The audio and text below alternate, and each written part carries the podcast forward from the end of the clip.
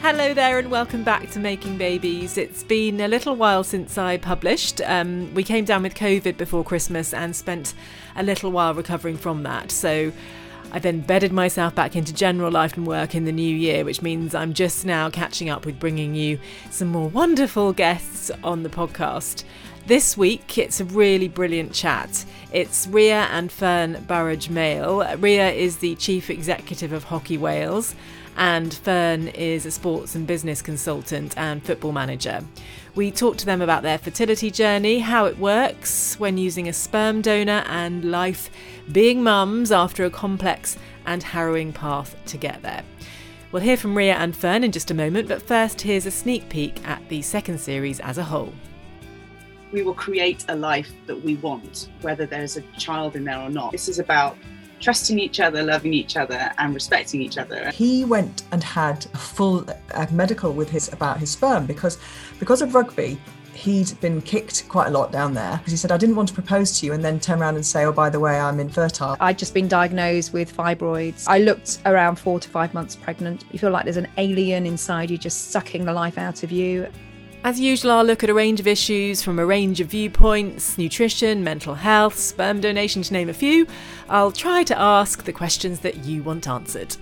Sounds really like, strange, doesn't it? Let's go and buy some sperm. You just kind of do some filtering and you go, right, well, we both want somebody who's fit and healthy. Obviously, that comes first and foremost, but you, you just kind of start narrowing your search down. I, I kind of remember the sense of your life being on pause and you're not being able to find proper joy and happiness in in things around you. And that feeling is so paralyzing. Talking about um, nutrition or talking about sex or talking about being in a bigger body or talking about you know any of these things they all feel like they're a bit taboo if there were any single foods that were, were going to really increase your chances of fertility then that's something that the doctors would be prescribing a big thank you to CRGW Clinics, my sponsor. With clinics now in Cardiff, Bristol, and Swansea, CRGW has been helping to create families in Wales and the Southwest since 2010, priding themselves on putting patients before profits and offering cost effective treatment. A big part of their ethos is caring about the way they care, and that's something that I can actually really vouch for because they've been a really important part of our journey over the years. Um, it's just one more hello to get in uh, before we hear from Ria and Fern. Hello, everybody, I'm Jemima. That is Jemima, our precious, wondrous bundle of joy, who was a result of seven years of treatments, operations, drug trials, uh, looking at surrogacy, you name it, we have done it. Um, and this podcast series, I suppose, is dedicated to her, really. So, on to Ria and Fern. I started by asking them to give me some background on how it all began.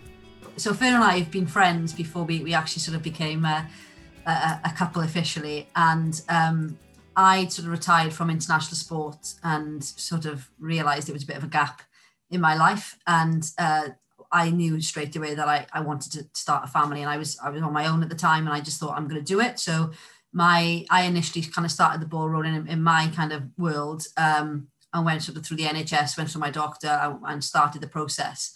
Um, and then we sort of got together and obviously Fiona already knew that I was doing that anyway on my own because we were friends.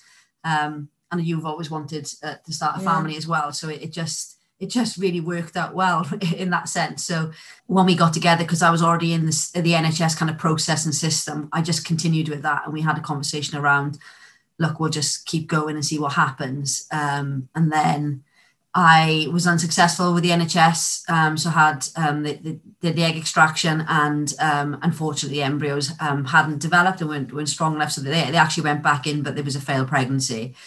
So then we kind of changed direction and said, sat down and said, well, you know, if it's not working this way, it's a bit of a sign. Let's try something different.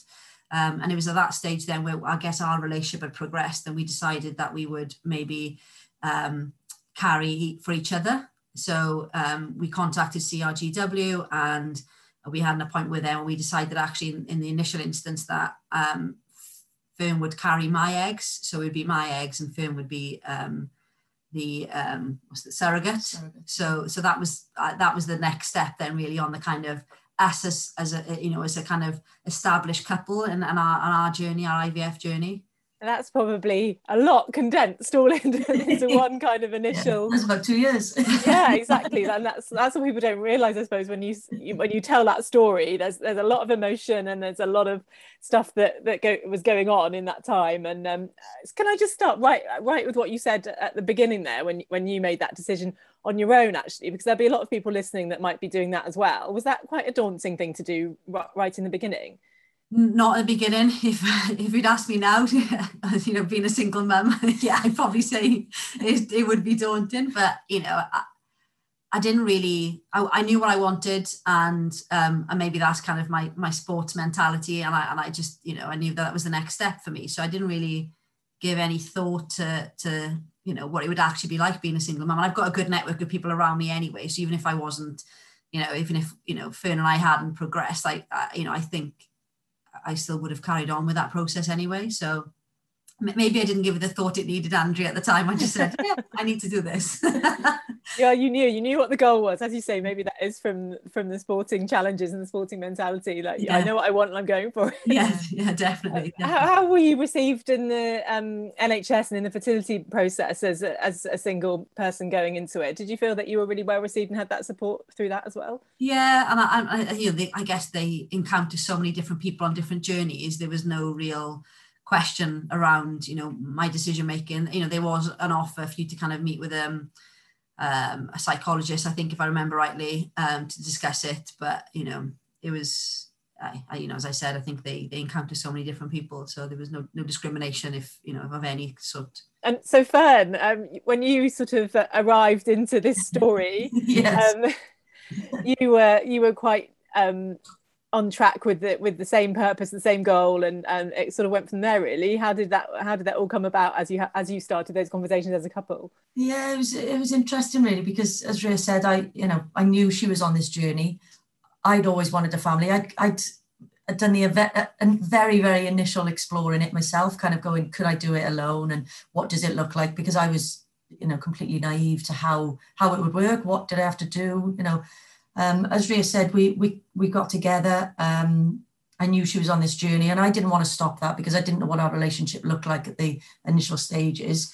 Um, but you know, we, I, I, kind of joined her on it, um, and it wasn't until I guess there was more appointments, and I started to be more involved, and our relationship grew. That it became very much we were both on this, mm. despite Ria going through it, and it was going to be um, you know, solely Ria. It was very quickly, I guess, within the first 12 to 18 months, it was very much this is our journey together because I just felt from our relationship building, I felt very protective over her and suddenly very, you know, at appointments going, oh, I'm nervous, I'm nervous, and just, well, you had to, you had to have that um, that dye or something in your tubes, didn't you? Yeah, I was sat outside going, God, what's going on in there? and I, you know, they just, it's just little things that you think, I'm suddenly part of this. Yeah. Um, but it it's natural. You pick up on that. It's quite hard for, for the other person in the relationship. It's, somebody's going through these procedures, and yeah. you kind of just got to sit and wait and kind of hold your hand and, and do what you can when you can. But that's quite yeah. a hard thing to do as well, isn't it? In some ways. Yeah, it is. And you know, we've been we, we've had a number of attempts at at IVF through both NHS and privately,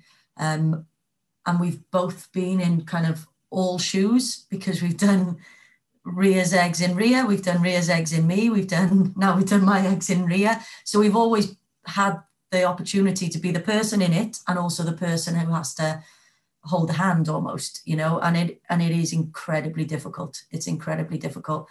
I guess we're blessed in the way that we can we've both been in the shoes. Some couples don't experience that. Mm. Um, so we can really I guess, empathize with what they're going through. And that really makes a difference, um, particularly when you add hormone tablets to it and all kinds of things like that yeah. to understand and recognize that, oh, I think that statement or that, you know, that comment might have just been the hormone tablets. I'll let it go. Um, because, you know, it, it is incredibly difficult to stand there and be like, I can't do anything. I, I can't I can't help. I can't go in there. I can't see anything. I can't be with her. Mm. I've just got to sit and wait. And then when she comes out, go, everything okay? You know, and it's just so pathetic almost, but that's all you can do.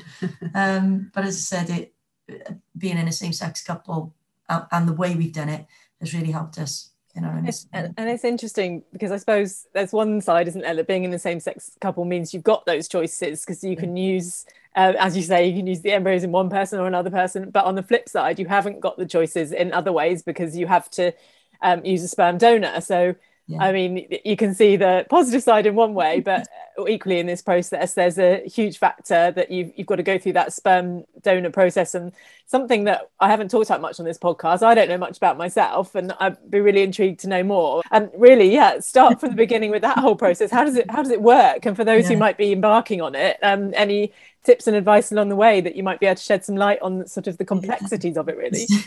It sounds really like, strange doesn't it? Let's go and buy some sperm let's yeah. go buy some sperm. And it is like that isn't it? Weird, and we got the laptop out and a glass of wine and we were like right let's do this. Laptops up. And we didn't know where uh, you know you are a bit giggly with it at the start you know you are because you're just thinking it, you know thankfully i haven't been on many dating apps but i imagine it's like a dating app. You just kind of do some filtering and you go right well you know, we've both got dark hair, so we put in dark hair. We both want somebody who's fit and healthy. Obviously, that comes first and foremost. But you you just kind of start narrowing your search down. The actual um, donors, then, the information that you get is is more than I could have ever ever imagined. Obviously, you get full medical history, but you also get the full medical history of the parents and siblings, the grandparents yeah. um, and siblings um, which you know again was excellent. But you then start getting further detail around, um, you know, have they had their ears pinned? Have they worn braces? Do they wear glasses? Um, and then this the kind of sillier stuff. What food do they like? What's the celebrity looking like? and you start thinking, oh, look at this, look at oh, they like they like country music. Well, we like country music, and it's the most ridiculous thing. You're thinking it doesn't matter, but you do end up narrowing it down, narrowing it down, and you get maybe let's say a handful, you get a handful of donors and you think, right, medically wise, these are all perfect. They're really strong. They they fit the bill. They they have got some of the things that we would like to see. So they've got a certain height, say, or, or, or you know, darker hair. But then you do start looking at the silly stuff because you go in, well, what's going to differentiate between these five for us? Mm. It's their tastes. It's can they, you know, you said, can they catch a ball? Can they, are they sporty? And you, it doesn't really matter, but you've got five in front of you. How do you pick one over the other?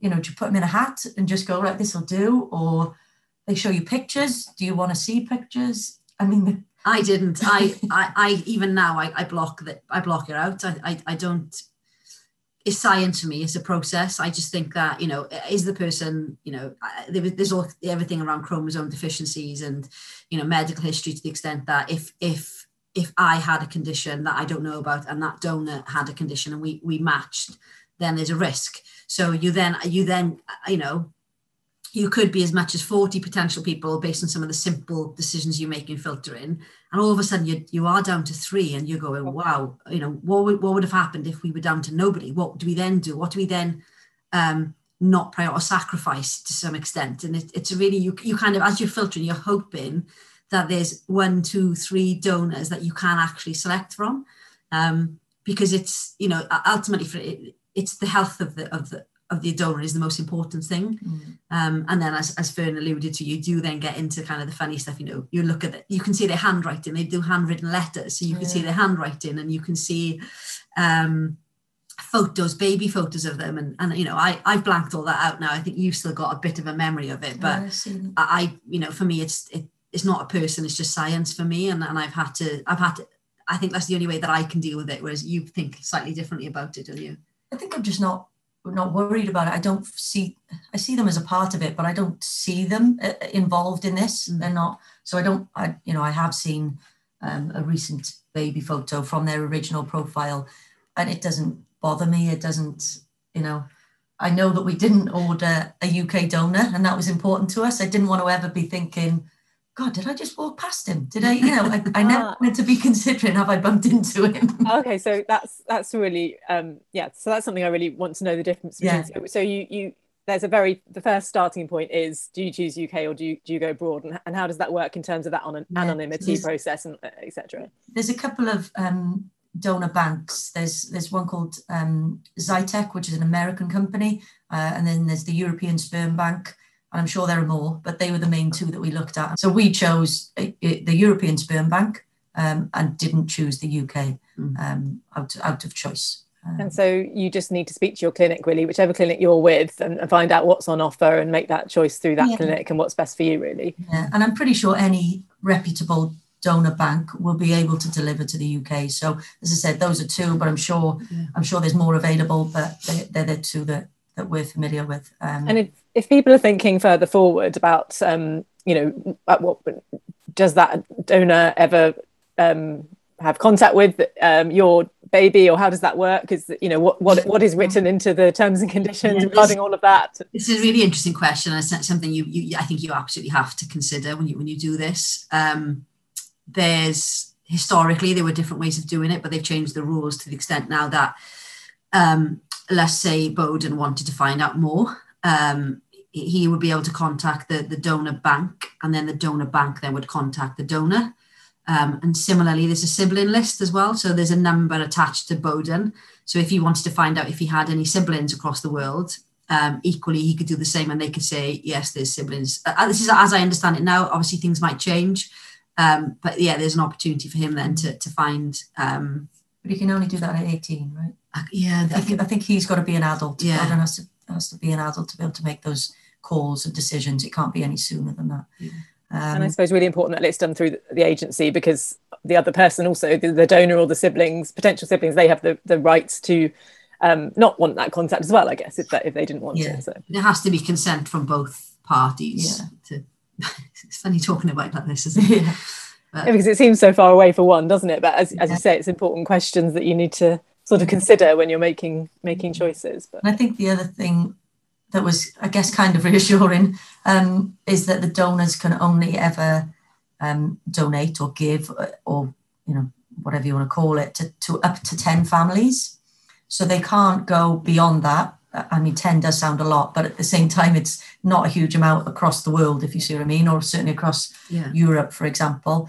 So that was a little bit reassuring that we weren't, you know, we weren't using a donor who'd been used 100 times or 500 times. Um, they can only go up to 10 times. And then you can go back to that particular donor and say, right, I've had a, a donation from you previously. I'd like to extend the family. Would you consider giving more to us? So, Mhm.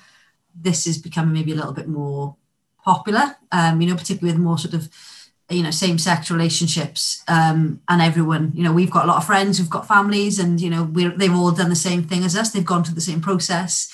You know, sometimes I do think at the back of my mind, I wonder if they've used the same donor as us. And we, we don't actually have the conversation. I've never said to one of my friends, you know, what number and what bank. Um, but it, I, if I'm honest, it does kind of, I do think about it sometimes.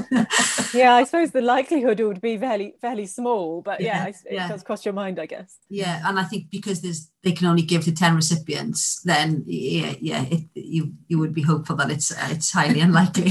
yeah yeah and and you're um clearly quite happy talking about it and quite happy when the time is right to have that conversation with Bowden as well as he Yeah. grows up and And there's, there's Yeah. there's quite a bit of literature out there now, you know, for, for children for books around, you know, you know, being having little books about, you know, I mean, there's a book about um, penguins and there's two dad penguins in a, in a zoo in New York, you know, and I think those those books are really healthy to sort of, you know, start having the conversation early. And you know, he's going to be brought up around families with with you know two mums. It's not going to be an unusual, or you know, like when we grew up, it was you know I, I don't know anybody. I didn't know anybody. And now he's going to be surrounded by it. So Yeah. you know we, we will we will be honest with him and we will have that conversation with him. And Yeah. we will fortunately learn from our friends who've who've done it before us to say what worked what didn't work. So Yeah.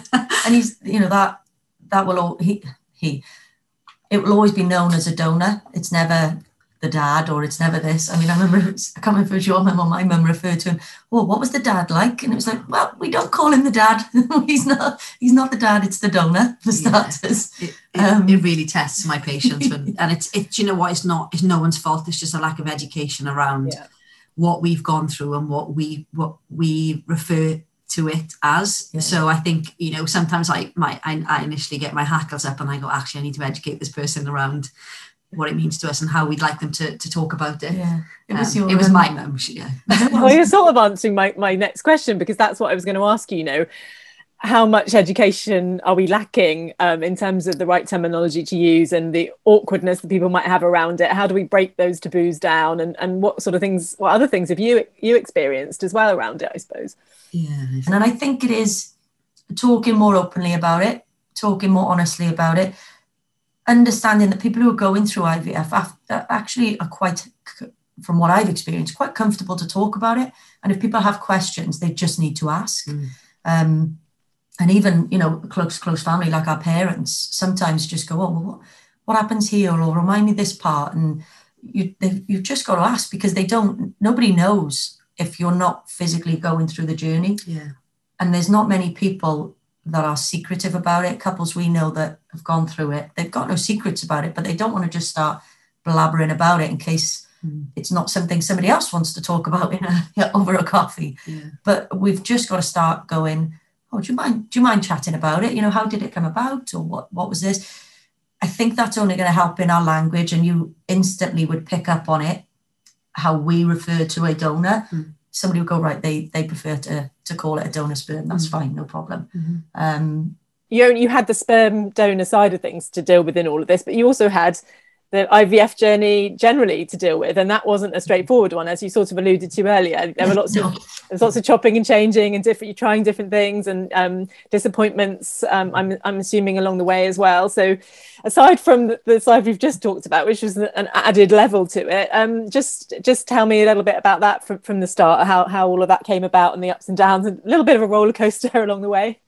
Yeah, I, I think I think the biggest learning from it is actually it's not that straightforward. You know, it, it, and every hurdle you hit is different, and you don't know, you don't expect that hurdle. You you have no idea that it looks like that and it feels like that. And I and I think that's the thing that we we we probably we we stopped being excited to some extent because we just said it's just a process of and it's just science and we have to go through it. And if there's a positive outcome at the end, then brilliant. But let's rein it back a little bit and let's just take each step as it comes. And I think when we first started, everything was exciting. It's like the next thing, the next thing, the next thing. And and emotionally that's really, really difficult that to, to manage that elation and that knockdown. Um, even with the sporting backgrounds that you've got it's, I mean, you're used to those highs and lows but it's, it's, a different, it's, different thing different. do you know it's the lack of control I think when you're in a sporting environment and you think I haven't quite done that I just need to you know work on my strength or I need to improve that aspect of my game there's no control in the situation and that's the thing that maybe I struggled with the most is I I was out of control and I'm not used to that. And it was it was really, really tough. Um, and particularly from my perspective, is in the sense that my eggs weren't maturing effectively. So every time that we tried with me initially, me carrying my eggs and then Fern um, carrying mine, uh, uh it was we established, you know, after sort of three goes or so that um, there was enough eggs. So we there was sort of seven, eight, nine, ten eggs that were, were we were extracted, um, and then obviously they then go into um, into the I'll be a bit blunt in the dish with the sperm, so to speak. They do their thing, and then they become embryos, and then it, the embryo strength then is the conversation you have next, and that's the important thing. So then they pick up the phone and say, you know, great, you know, five five have have become embryos, which is brilliant. And then we'll contact you day three, we'll contact you day five, and oh, then you know it's just so in. hard that that week, that few days. I think it feels like forever, doesn't it? Yeah, and you know, don't you? You know, day one, you know exactly when day one is. Which you know, when you have um, when you conceive naturally, you don't know if it's day one, day five, day ten. You have no idea. Whereas you, you, there's so much. Um, you're so aware from the start. Um, so, you know, I think three um, gestated, I think that's the right terminology, three um, were, were, were good to go. So we went in and, uh, you know, we all gowned up ready to go into surgery. So you were ready, I was ready. We sat on the bed and then they came in and said, really sorry, but the three have not um, developed. So they, they check it for multiplication. You, i think they go to, is it blastocyst though? Blastocyst. That's what they like to see, isn't it? Which is like around is yeah. five-ish or something like that, or day seven, around that kind of time. Yeah. Um, they get to be a better embryo, I suppose is the, is the way yeah. of putting it. And and so, so, they didn't get to that point. Did, did and we went in and we were ready. And this is the bit about the elation and the, you know, the kind of, you know, unexpected kind of knockdown is we were literally gowned up to go into theatre and the, you know the embryologist came in and said look we're really sorry and we were just sat in the bed going what so when we're not it's not it's not going to happen there's no implantation they said it's just they've just not and they kind of checked them every sort of check them almost every four hours or something to see. yeah, Yeah. every couple of hours. So the transfer just was that was off the cards at that point. Yeah. Yeah. So we just walked out there, just like in utter shock and disbelief, saying, uh, you know, we had never anticipated that because so many had been extracted and some had progressed. We just, and I think that's the bit you, you know, any advice I give to people is just don't over expect and just take each day as it comes and each step as it comes because we then had to go back to the we'd both been on medication which is interesting two women taking hormone medication living in the same house um you know i was taking it to get my, the eggs ready fern was taking it to get her body ready for um surrogacy so um yeah it, it, that was a real kind of setback for us and we just had to kind of you know take some time out and just reposition ourselves and go right that was a shock. What do we now do? What does next look like for us?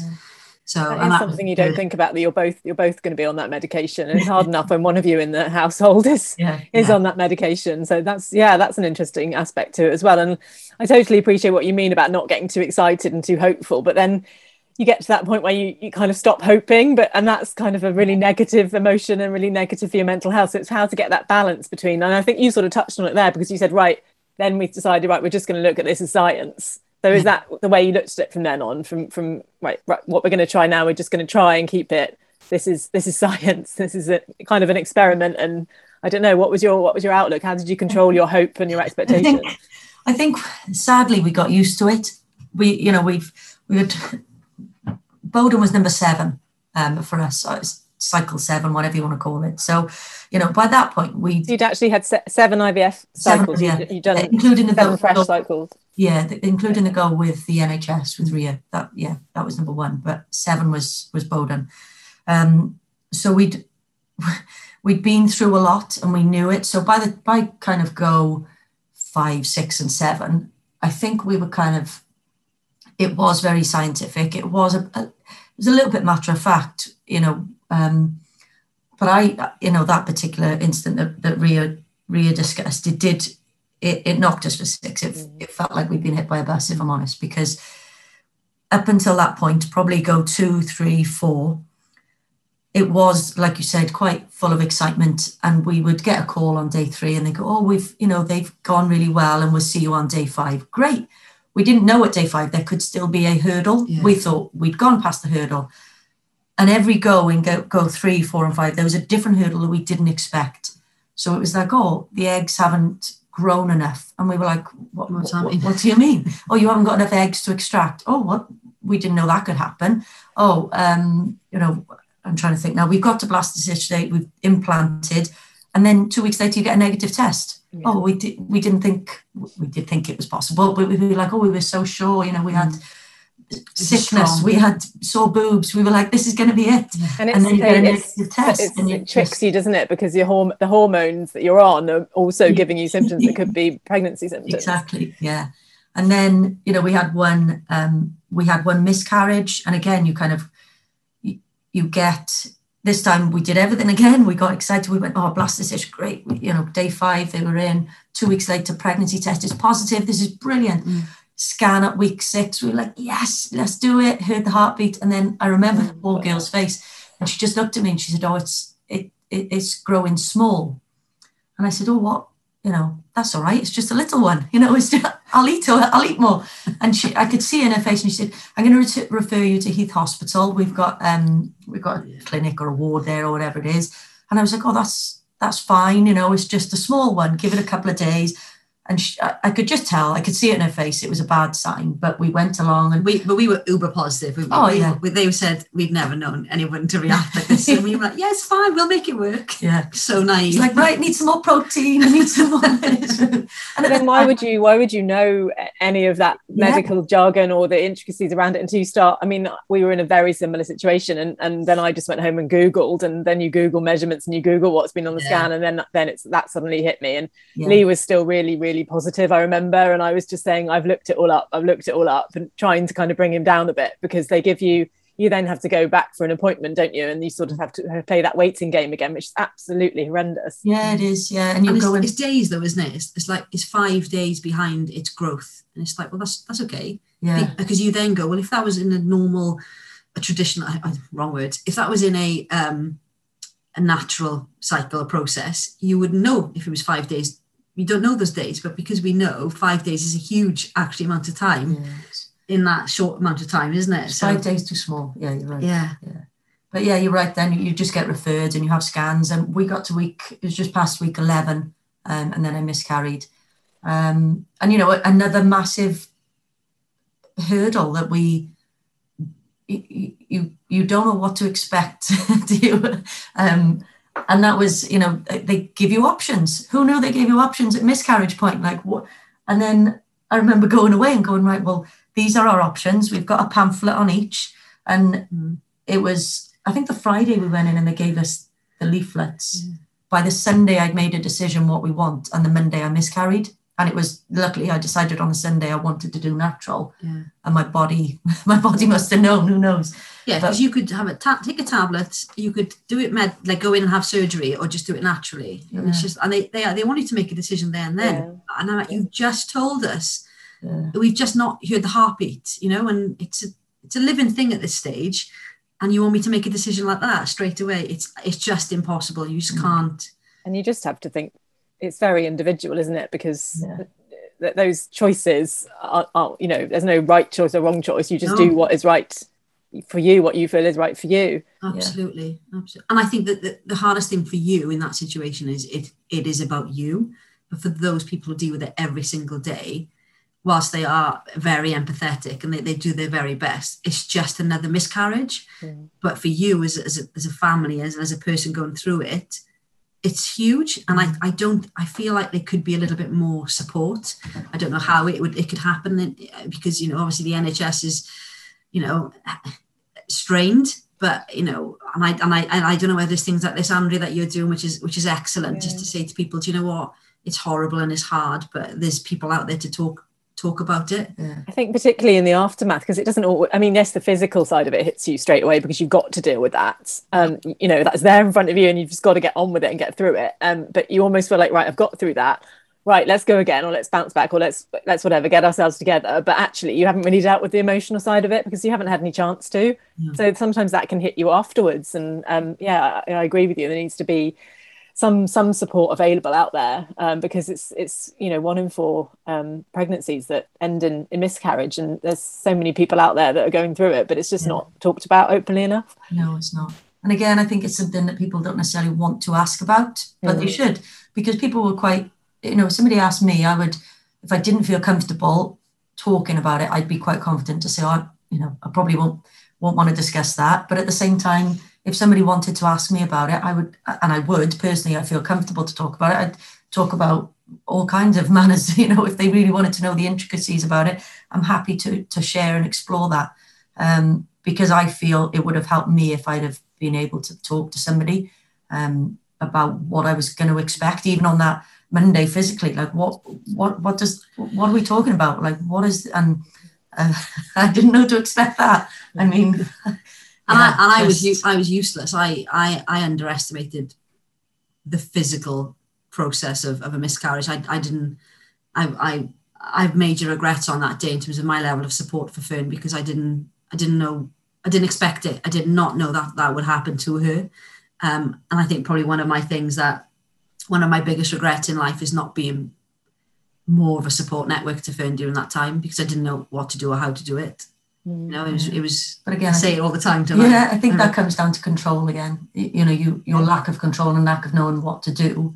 Mm. Just you you so you didn't know what to do Yeah. because you couldn't control it. You couldn't help me. Nothing could. Yeah. Nothing stopped it. Nothing changed Yeah. it. It was going to happen. that control thing is, is is really interesting and when you were saying that from a sporting point of view as well usually if you have a letdown or you have a failure you can train more you can adjust this technique or you can do something to get yourself back to where you want to be but my husband's um a ex-professional sportsman and i think he felt very much the same like what do i do? I'm totally out of control here. I can't do anything. I can't fix this. I can't go and train and make it right or do it you know there's nothing i can do. What do i do? So i don't know. It's it's gosh completely understandable that you wouldn't know what to do first of all. And um and you know secondly it's understandable that people sort of shut down as well and you think well let's move on. We won't talk about that now. It's easier just to just to focus on the next thing isn't it? Which um which I don't, I don't know what happened next with you guys, whether the next cycle was the successful one or how that how that happened really. Yeah, we then we then did switch Yeah. actually. And it's Um, interesting, just just to kind of go back a step there. You then go right. Is it my egg? Is it Fern's oven? You know, and you and you then go in right. So then the decision to switch then was around. Well, they've they've suggested it could be my egg because you know, and the build to that, I changed my diet. I you know I had a Mediterranean diet. I did acupuncture. We did all this stuff that might help uh, the, the process, which, which it didn't. You know, I, I hate salmon and I was eating salmon twice a week, you know, because they said oily fish is good for you, but actually it, it wasn't, it didn't work.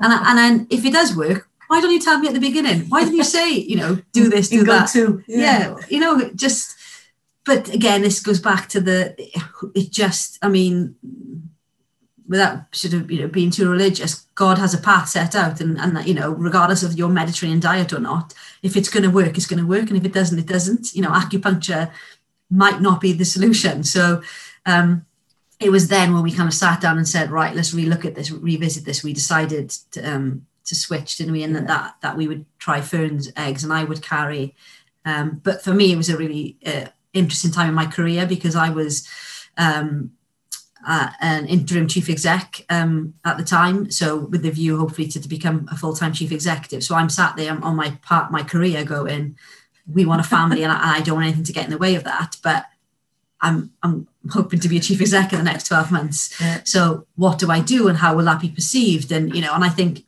you then look at um, the New Zealand, and, and I'm not comparing myself to her by any means, but you look at someone like her who's really open about, you know, you can do both. You can have a career and be successful and be, you know, at the top of your game and have a family. And you you look, and I think it's important as well that people who've done both at some really poignant times in their careers um, talk about it as well, because I think it's important to say you don't have to stop one thing to do the other thing. You can do them side by side. So we just did it, didn't we? We just said because also we didn't want to put our lives on hold anymore because we had done that historically. We'd gone, let's not book that holiday, or let's not make that career choice, or let's not make some changes to the house, and let's not buy Yeah. that car because we're, you know, yeah.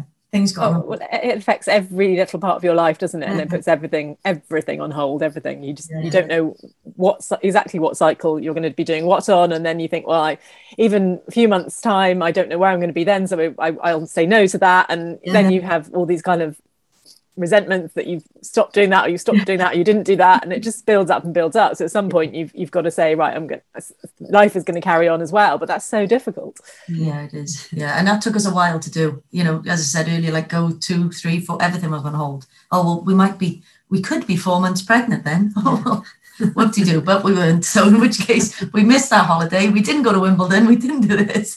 You know, it was all those things that, like you said, it's resentment, it's regret, it's and it's the things you need to to um, maintain your mental health all those things are important to Yes. have those breaks have that respite from it and if you don't if you keep saying no to it with the, Yeah. because of the what ifs then that you know you keep just it's a spiral then isn't it Yeah, it is. and we did we did we decided that we would go again uh, you know and then but then we, we we bought a camper van and we got married and we went to vegas so actually we just started living mm. and then whether that made a difference to our as you said you know your mental health to say i'm relaxed i'm in a good state i'm happy you know is that why it's worked? So you then look back and go actually putting myself under pressure to give up the wine and the caffeine and the you know and eat you know food you don't like to eat. Was that was that the right decision? Because I wasn't happy and I was uncomfortable and I was awkward. Whereas you know I've had a great time in, in Vegas and a month later we were going through the process again you know Yeah. Yeah. and um, after all all the struggles um uh, what what did it feel like to well when you were waiting to find out you know waiting that two week wait and then the end of that two week wait um do you do you remember that well Yeah, I mean, I, th- I think by this point we had, we were, we'd broken it down so much that we were really enjoying the small wins, but they were very small, and we we just appreciated them for what they were. We've had some great eggs out. Yes, girl, like job done. Like you know, that's a big tick in the box. Done. Next step is this. Don't get too excited. Don't get too disappointed. This is what it looks like. Mm. Because we knew every step, we felt more control. I think that was a big one. We knew every single stage. And the moment we got that two week test and then went to six weeks, and we were really nervous about six weeks given the miscarriage, that was huge. And you hear the heartbeat and you see it, and we're just going, is it the right size? Is it the right size? And it was. And then I think 20 week was, then we hit COVID oh gosh then we had COVID, yeah. but You actually had COVID, or do you No, mean we- we had no, the 20 pandemic? Or? And 20 week scan was not 20 weeks, COVID. was not, no, it wasn't, you're right. It was 20 week just, scan was early, early yeah, it was Yeah. around Christmas time, must have been. But 20 weeks was a big one for us because, you know, you can see so much. You're like, oh my gosh, it's an actual tiny human. That was just the biggest, yeah. the, the biggest point It that we boosts were your just- confidence then that this Yeah, this could we were work. This is lifted. gonna I mean, work. that was huge. But I didn't want anyone to know. So, um, because of the, the, you know, the disappointment that we'd, you know, the only people we told on Christmas Eve was our mums. Yeah. We didn't tell anybody. And I said, don't tell my dad because he'd be down the pub telling everybody. So absolutely don't tell my dad. so then over Christmas, you were then not drinking. So uh, it was, you know, and I like a drink, Andrea, if I'm, if I'm truthful. um, so my brother was like cottoning on saying there's something not right here. Um, so it was, that was interesting because we, until we'd had that, and you know, we we talk about like a 20 week scan, it's an anomaly scan, you know, it's a huge, you know, milestone in, in that in that pregnancy journey to, to, to sit there and they go, yeah, you know, one finger, two finger, three finger, you know, and they go, they literally say that, which is just, you know, yeah.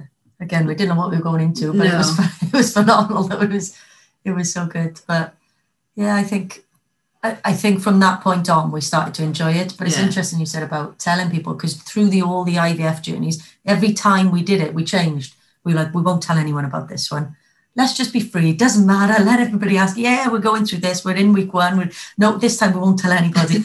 and I don't know why we changed. We just kept having different emotions about it. But just tell the mums. Don't tell anybody else yeah. just tell this oh well that couple's going through the same you know it always changed and uh, you just got to do what feel comfortable we don't really know what worked for us in the end do we because um it changed so much Maybe but- it's about how strong you feel at that time, of, Yeah. you know, about confronting people's questions or talking to people Yeah. about it, or how confident you feel in the process that, at that time. As you say, your emotions fluctuate so much, don't they? Yeah. Yeah. But at the end of all of this, you had uh, beautiful Bowden, Yeah. Yeah. and it was and uh, he's thriving, 14 months and thriving. Yeah. Certainly is thriving. yeah yeah he's amazing and honestly just the best the best thing we've always said like the hardest but the best thing in the world Mm. you know it's parenting's tough i mean it's but it's amazing Yeah. um uh, you know and we we truly are blessed um you know we had Well, he, he came early, so he, it was five weeks early, and he was in Yeah. intensive care for a couple of days. So that was another hurdle to get over, really. Just And again, else, yeah. and again during COVID. So um, you know, it was it was end of June that he he arrived, and it was you know, I mean, even a couple of appointments, I think I had to go on my own. yeah Um, you know, our antenatal classes were online, so it it was you know, I guess it was from March till June that we were in this kind of space of not knowing what was safe and what wasn't space, or what was safe and what wasn't safe. Um, but yeah, that was interesting, wasn't it? Because Yeah. I was in hospital then for five days, and Fern was in there for the first day, and then I was, you know, i was back to visiting hours wasn't I? yeah. Well, you know, you weren't allowed in for four Oh, no, I days. wasn't. No. oh gosh See, all this kind of stuff you just blur from your memory. So much has happened since, I suppose. So oh it's traumatic those three i remember those three days i mean uh, The house was spotless when I got home because that's all Fern did was clean. like i've cleaned the house again i've dusted everywhere i've hoovered again twice this day oh, I- you must just uh, look at him all the time and just, you know, be so um, grateful. I don't know whether grateful is the right word. I never really know what the right word is to use in these circumstances because you use the word blessed as well. But you know, it's it's it's so hard, isn't it, when you know what you've been through to know the right words to use and to know that lots of other people are still maybe going through that as well.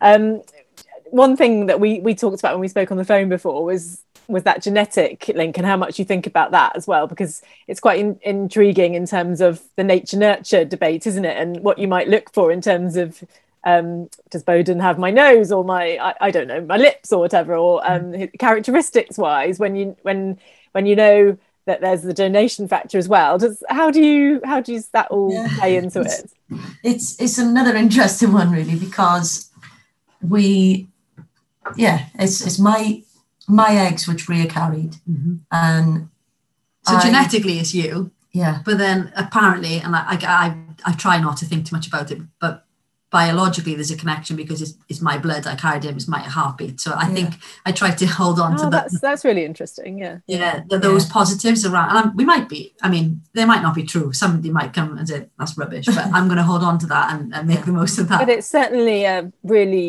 crucial, important connection, both um, physically, biologically, mentally, and emotionally, to carry that child, isn't it? Yeah, huge, huge. and you know, and you know, when when he when there's there's times when he just wants me, and he just wanted me, obviously, when I was sort of breastfeeding, and I was like, this is this is amazing because you know there, there is that fear that he's not going to connect with me, and he's he's going to see you know Fern is his, his biological mum, and I'm just the other mum, you know, and it, it, of course there's that kind of apprehension. But the fact that I've been part of the journey and I've carried, I, we're so fortunate, so lucky that we've both been on the journey together. And I've, I've played a huge part by carrying Bowden. So, um, you know, that that's not to say, you know, I mean, ne- when we go next time, Fern's going to carry. So, um, I, I'm, you know, I'm going to feel the same, you know, because it's, it's, it's still going to be our child and, and Bowden's brother or sister, hopefully, if we're successful. So, but to go the first attempt and the first go of and I've been successful with Bowden to be part of that process is is just phenomenal. And